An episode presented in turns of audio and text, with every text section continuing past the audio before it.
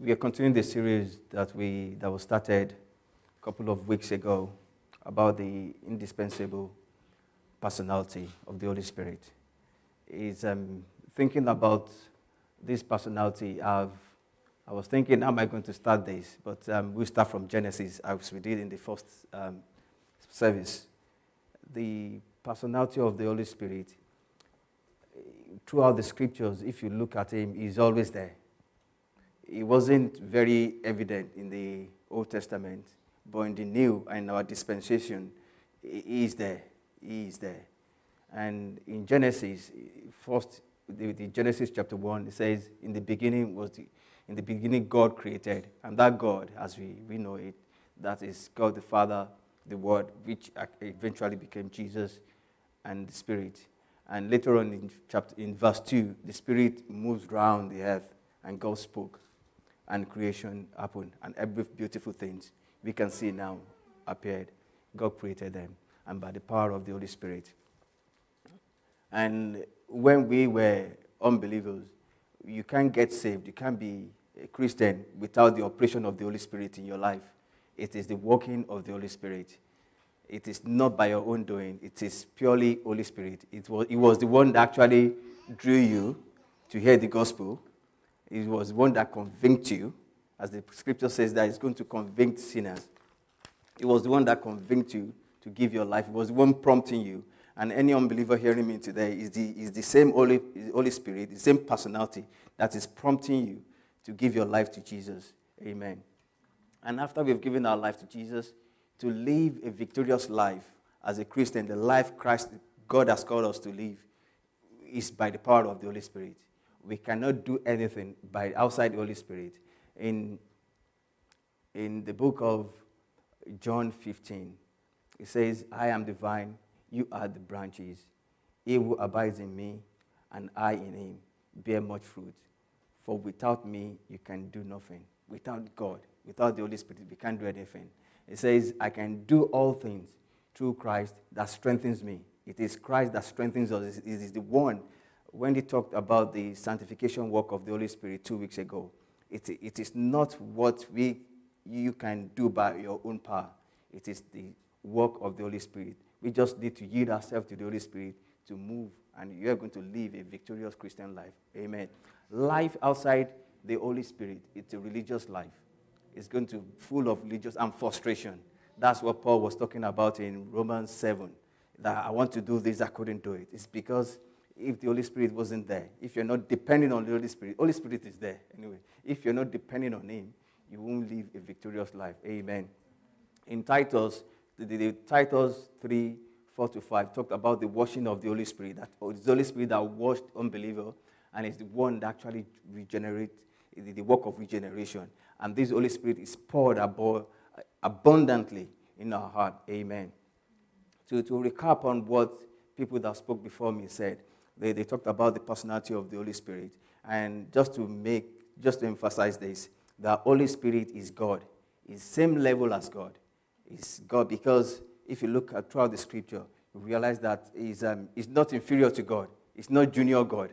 He's in the same level because the, the John, the book of John 15, 26 says, But when the helper comes, whom I shall send to you from the Father, the Spirit of truth, which proceed out of the Father. The Spirit that proceeds out of the Father is God's Spirit. Amen. So it's not junior God, same level as God. Amen. And eh, there are many things that represent Holy Spirit in the, in the Scripture, whether Old Testament or New Testament. Um, most commonly, fire, water, dove. If, when, when Jesus Christ was baptized in Matthew, it was recorded in Matthew 3.16.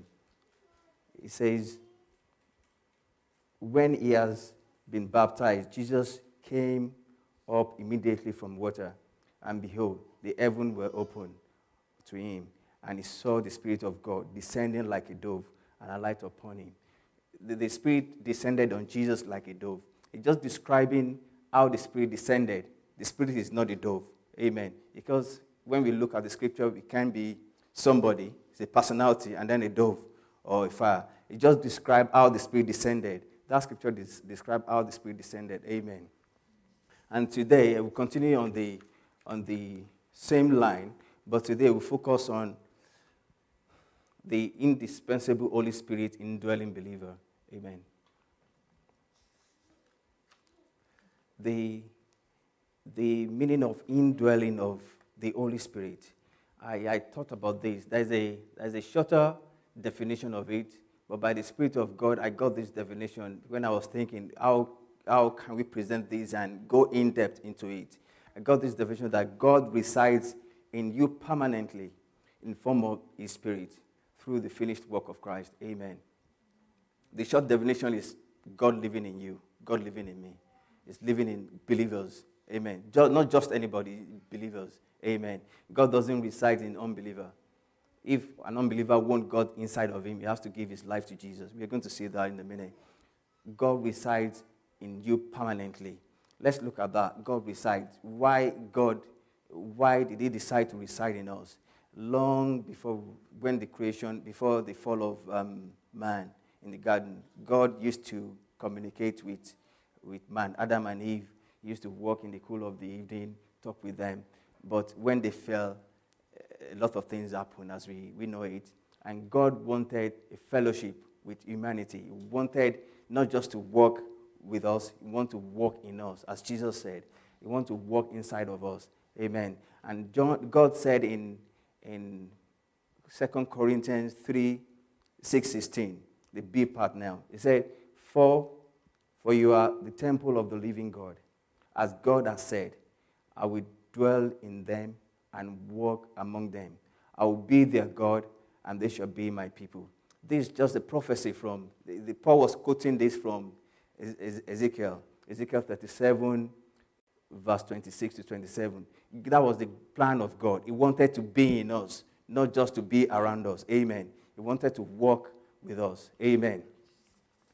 And going further, if you look at the, the, the, the definition again, say God dwell, he resides in us permanently. That's a very strong word, permanently. Because some, some of, I used to think that God is there today in me, God is not there to, tomorrow as a believer. That, that is not the right thinking for a believer. Because Jesus himself, I didn't write the scripture, we didn't write the scripture. Jesus himself said this from the mouth of Jesus himself. He said in John 14, 16, he said, And I will pray the Father, and will give you another helper that he may abide with you forever. Amen. He's going to be in you forever. Looking at the, the definition of that forever, for all future time, for always, continually. He's always there. Amen. He's always there. He's always there. And we are going to see the difference between this and the life that people lived in the Old Testament in a minute. But God is always there. As a believer, He's always there. But we just have to be aware that God is there. Amen. God is there in the person of the Holy Spirit. Is there in the person of the Holy Spirit. This personality we are talking about is there. God is there in the person of the Holy Spirit. When you ask a, a, a little children, Christian child, that where is, where is Jesus? Is going to point Jesus in my heart. Yeah, it's true. Jesus in my heart. But scriptural speaking, Jesus is in my heart by the Holy Spirit. Because now Jesus seated with God on the right side of Jesus of God, the Father. Amen. But he said, I will go away and I send a comforter. So Jesus is here now in the form of the Holy Spirit. Amen. Because we have the Holy Spirit in us. And if you look at if you look at Romans 8, 9, it said, But you are not in the flesh, but in the spirit, if indeed the Spirit of God dwells in you. Now, if anyone does not have the Spirit of Christ, is not of his. In the scripture, there are many, there are many terms that are used for the Holy Spirit. Here, in this verse we've read now, it says Spirit of God. That's the Holy Spirit. It dwells in us. Amen. It says Spirit of Christ. In another place, in another place, you see Spirit of eternal Spirit. It's talking about the same Holy Spirit, the Spirit of glory, the Spirit of life. As we saw in last two weeks ago, the Spirit of life in Christ Jesus has made me free from the law of sin and death. It's still talking about the Holy Spirit that's making us free. Amen. I said, through the finished work of Christ.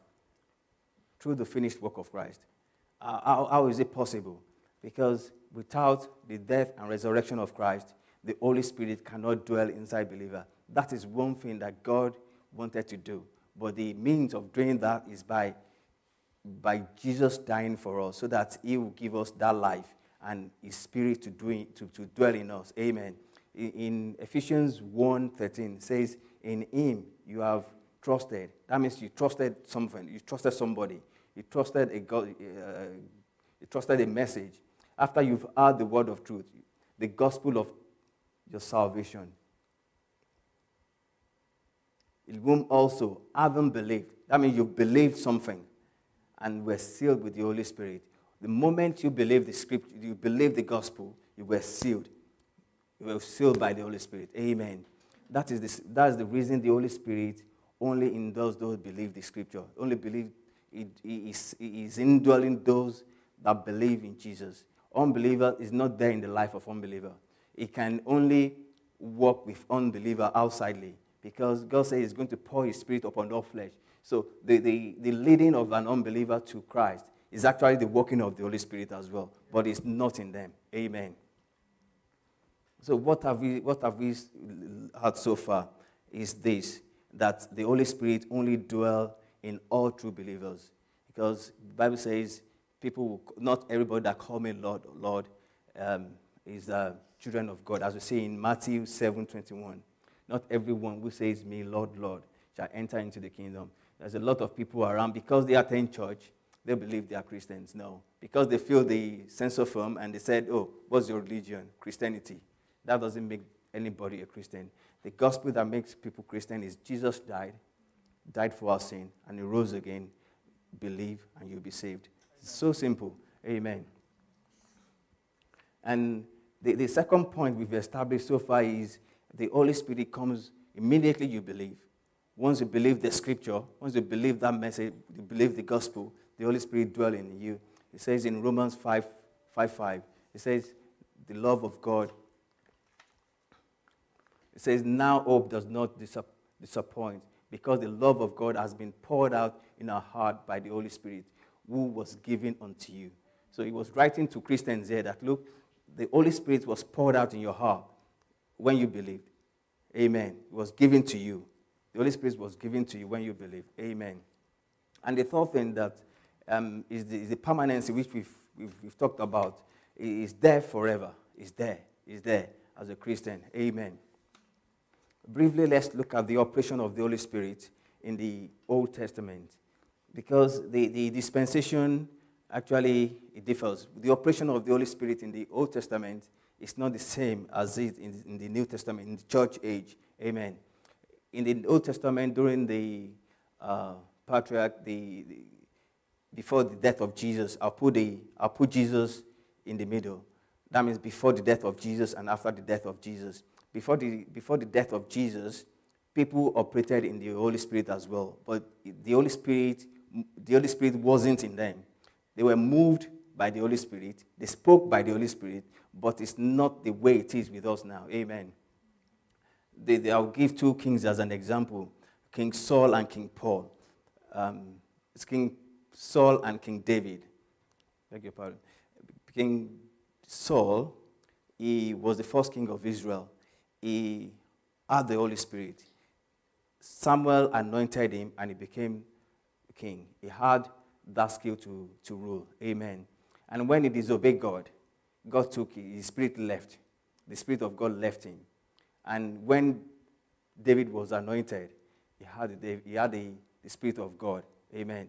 But when David too, when he missed it, he killed, he fornicated with um, Uriah, with Uriah's wife, and killed Uriah. And God, he, he prayed one prayer in Psalm, Psalm 51, 11. Say, God, do not take your spirit away from me. Because then, once you miss it, the spirit just goes like that. But here, thank God for, for forgiveness. We can repent, and then, not that the spirit leaves us, the spirit is still there, but you are, you are just suppressing the spirit. Amen. You're suppressing the voice of the spirit. That's why I say, quench not the spirit. You're suppressing him.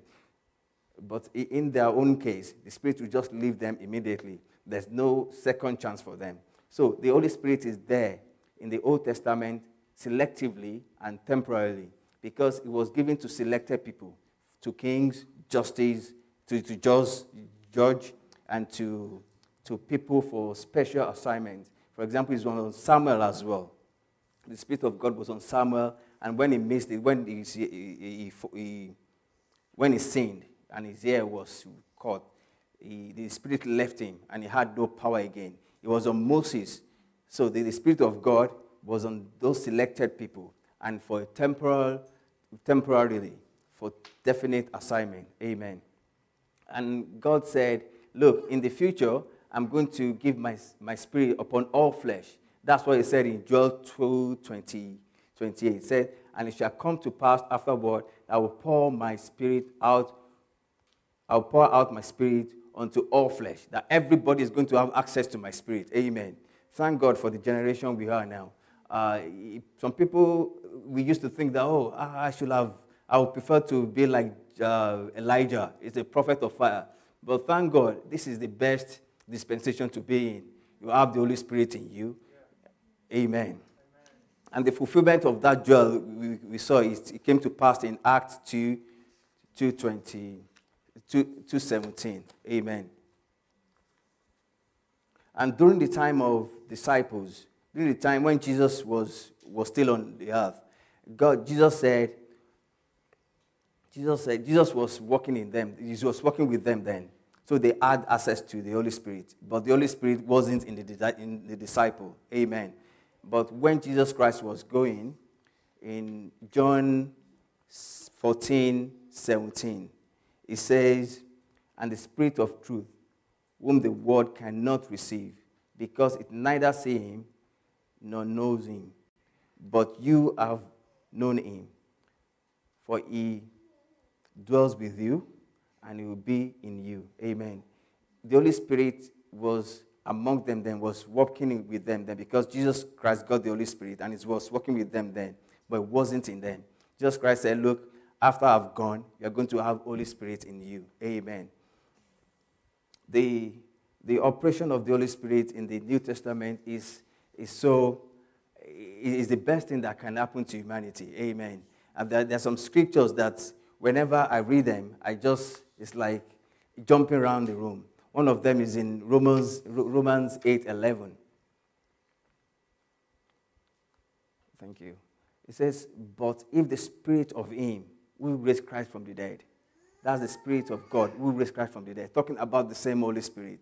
That's the spirit that raised Christ from the dead. Say, if the spirit of him that raised Christ from the dead dwells in you. I say, yes, it dwells in me. That means he will raise Christ from the dead will also give life to your mortal bodies through his spirit who dwells in you. Amen. Yes, the spirit is in me. Therefore, he, vitalize, he is vitalizing my mortal flesh. Amen. That's, that's another scripture to hold on to, whether you are feeling pain in your body or you are feeling down. The spirit of him that raised Christ from the dead dwells in you. It gives life to your mortal flesh. Amen. Amen. Another one is in John, 1 John 4 4. It says, You are of God, little children you are of God, little children. He's not talking to unbeliever. These are people that have been, that have been bought by the, by the blood of the Lamb. Amen. Say, you are of God, little children. He's talking to us Christians. And you have overcome them. Yes, we have overcome them. Why? Because he who is in you, that somebody is in you. That's the Holy Spirit. He who is in you is greater than he who is in the world. Whatever opposition you're facing, the person inside of you is greater than the person the, the situation outside the world. Amen. When you're, when you're a born again Christian, you are an overcomer, whether you know it or not, whether you feel it or not. Why? Because we have the greater one inside of you. You have the greater one inside of me. Amen. Thank you, Lord Jesus. And, and another one is in first is in Colossians 1 20, 27. It says, Christ in you, the hope of glory. God Christ in you. There's, there's nothing that can change all these facts. Your experiences cannot change all these facts. They are there. Whether you are experiencing it, whether you are feeling it, it doesn't change the fact that Christ is in you, the hope of glory. And, and as Christians, we are born of the Spirit. We are not, the, the kingdom we are is a kingdom of faith. We are not meant to live by what we see, what we feel, or what we taste. Amen. We are to walk by faith. It says, by faith, the, the elders, they pleases God, they pleases God. Without faith, you can, we cannot please God. It is only through faith. The kingdom we are now, there's a, in, in Colossians 2, 2 6, it says, As you therefore have received Christ, the Lord, so walk in him. So I will ask you, I will ask myself, how, how did I receive him? It's by faith. Receive him by faith. So that, that means you should walk by faith. You should continue your journey by faith. When, when the scripture says that you have God in you, you don't have to feel it before you know you have the Holy Spirit in you. Amen. In Galatians, in Galatians 2, in Galatians 3, 2, this New Living Translation says, Let me ask you this question Did you receive the Holy Spirit by obeying the law of Moses? Of course not. You received the Spirit because you believed the message you heard about Christ. Amen. Because you heard the message of Christ, that's why you believe. And that's why the Holy Spirit is in you. Amen. It's not by do's or don'ts. Amen. It's by because you believe. That's why you. It's by faith because you believe the message. That's why you have, it, you have Him in you. Amen. You, you may ask me that all these things about having Holy Spirit in you, how, how will it benefit my day to day living? Because in the scripture, it is, the scripture says there's profiting. The Bible says there's profiting in anything that you do godly. I mean, the, any scripture you hold on to, you have profit doing it. Amen. It's, it's, it's about a good life here and good life when we, when we escape this earth. Amen. So to, have a, to, to maximize and to, to, to live to our full potential here, it says that this, we have to know some basic things, and one of them is the awareness of God in us. Amen. He said, why is this knowledge and understanding of indwelling of the Holy Holy Spirit is so important? It's so important because it's going to give you God awareness. You'll be, you'll be aware of, you'll be conscious of God 24 7. Wherever you are, whenever, whenever it may be, you know that God is always there. You carry God around. You are mobile headquarter of God. You carry God around. So the, the awareness of that is, is, is so important that you know you can fellowship with God anytime, any wherever it may be. Amen. And the, the, the second point is about holiness. It's about holiness. Because the kingdom we are in now, we are an ambassador. We, we are representing the kingdom, a holy kingdom. Amen. The, the, the Bible says in 2 Corinthians 5 20, 20 says, Now we are the ambassador for Christ. And through Christ, we are pleased through us. We employ you on Christ's behalf. Be reconciled to God. The, the key word I want to put down there today is we are, represent, we are representing the kingdom and the holy kingdom. So we don't live our life anyhow. There's some places we don't go to, there's some things we don't do, there's some things we don't watch because we have God in us, holy God. He says, as I, as I am holy, that called you, you should be holy as well. He expects us to be holy. Amen. The other thing is confidence in God. When you know that you have God inside of you, creator of heaven and earth, you know there's nothing that can stop your way. Amen. There's nothing powerful enough to stop you because you, you, you've got the force, the person that created everything inside of you. You are carrying him around. He builds your confidence that, look, God, knowing that God is in me, it, uh, it's enough. It gives me confidence. You wake up early in the morning, you say, Thank God, I've got it in me. I've got Christ in me. I've got the Holy Spirit in me. There's nothing that can stop, stop me. You imagine a, a guy in the jungle with a bulldozer, and people were telling him there's no way to go. What will you do? You've got a bulldozer. I'm not comparing God as a bulldozer, but you get the concept. You just, you just zoom everything, you clear everything off because you've got God in you. Amen. Amen. The, the, the, the last point there is about prayer and worship because you are the temple of the Holy Spirit. Jesus Christ drove those people away from the temple because they were buying and selling. And now we are the temple of the Holy Spirit. We should give our lives to prayer and worship. That's expected of us because we are the temple of the Holy Spirit. Amen. In, in closing, I will, I will finish with um, 1 Corinthians 6, 19 to 20. Thank you. It says, Or do you not know that your body is the temple of the Holy Spirit who is in you, whom you are from God, and you are not your own? For you were bought at a price, therefore glorify body, glorify God in your body.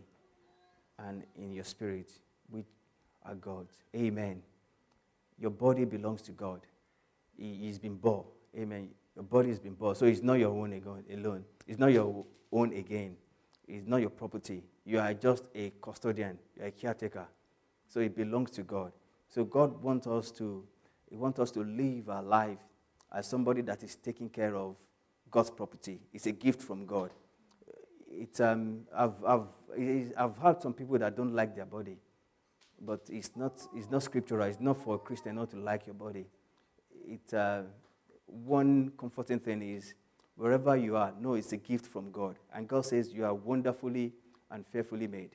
Wherever the container you've got now, just be happy with it and give glory to God with, with it. It's just for a while because um, let's assume we, we will live at most 120 years and we are going to have a glorious body in the future. Amen.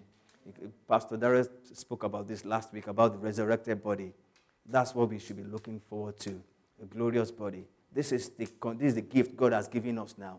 Let's take care of it. Let's watch what we do with our body. Let's love our body. I told them in the first service that I'm not a dietitian to recommend to you what to eat or what not to eat. But one thing that the scripture says, it says, bodily exercise profited little. That little thing. If the scripture tell you that bodily exercise profited little, let's hold on to that little. But godliness profited in all things. So there's a profit in doing exercise. So let's subject our bodies to exercise as well. Um, and the, the, the, last thing is, um, is agreeing with God. Is agreeing with God. Wherever, the, wherever God says yes, say yes with Him. Wherever the scripture says go that direction, is go that direction. And is the one prompting in us both to will and to do His good pleasure.